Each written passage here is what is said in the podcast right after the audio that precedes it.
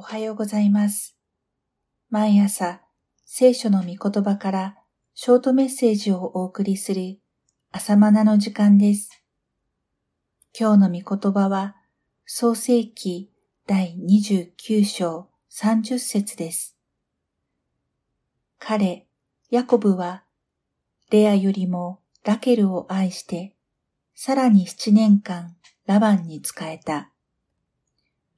おじラバンのもとに身を寄せたヤコブは、ラバンの娘ラケルを愛し、彼女をめとるために、七年間ラバンのもとで働きました。ところが七年後、ラバンはラケルの姉、レアを最初にめとるべきだとして、さらに七年間使えるようにしました。おじのラバンは、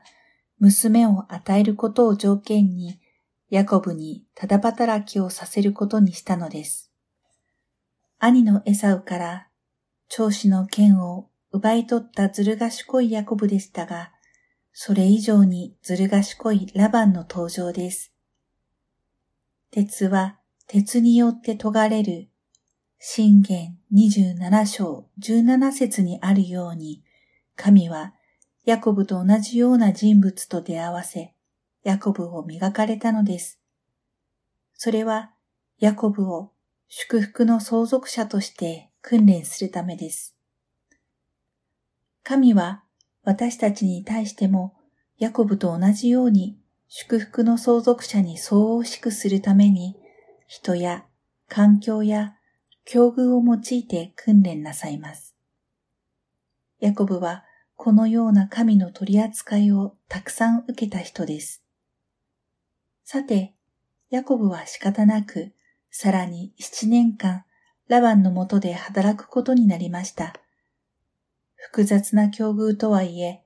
ヤコブはラケルを愛し、レアを嫌っていたため、ヤコブのラケルに対する辛辣な対応に並行してしまいます。しかし、このことがヤコブの問題点ともなり、またそれを用いて主が訓練なさる課題ともなりました。神は夫から嫌われているレアを憐れんだので、子宝に恵まれました。当時の女性にとって子を授かることが祝福の印でした。ルベン、シメオン、レビ、ユダというイスラエルの十二部族のうち6人がレアから生まれました。中でもレビは後のモーゼと大祭司アロンを生む家系であり、またユダはダビデ王の家系となり、やがてイエス様が誕生なさるわけです。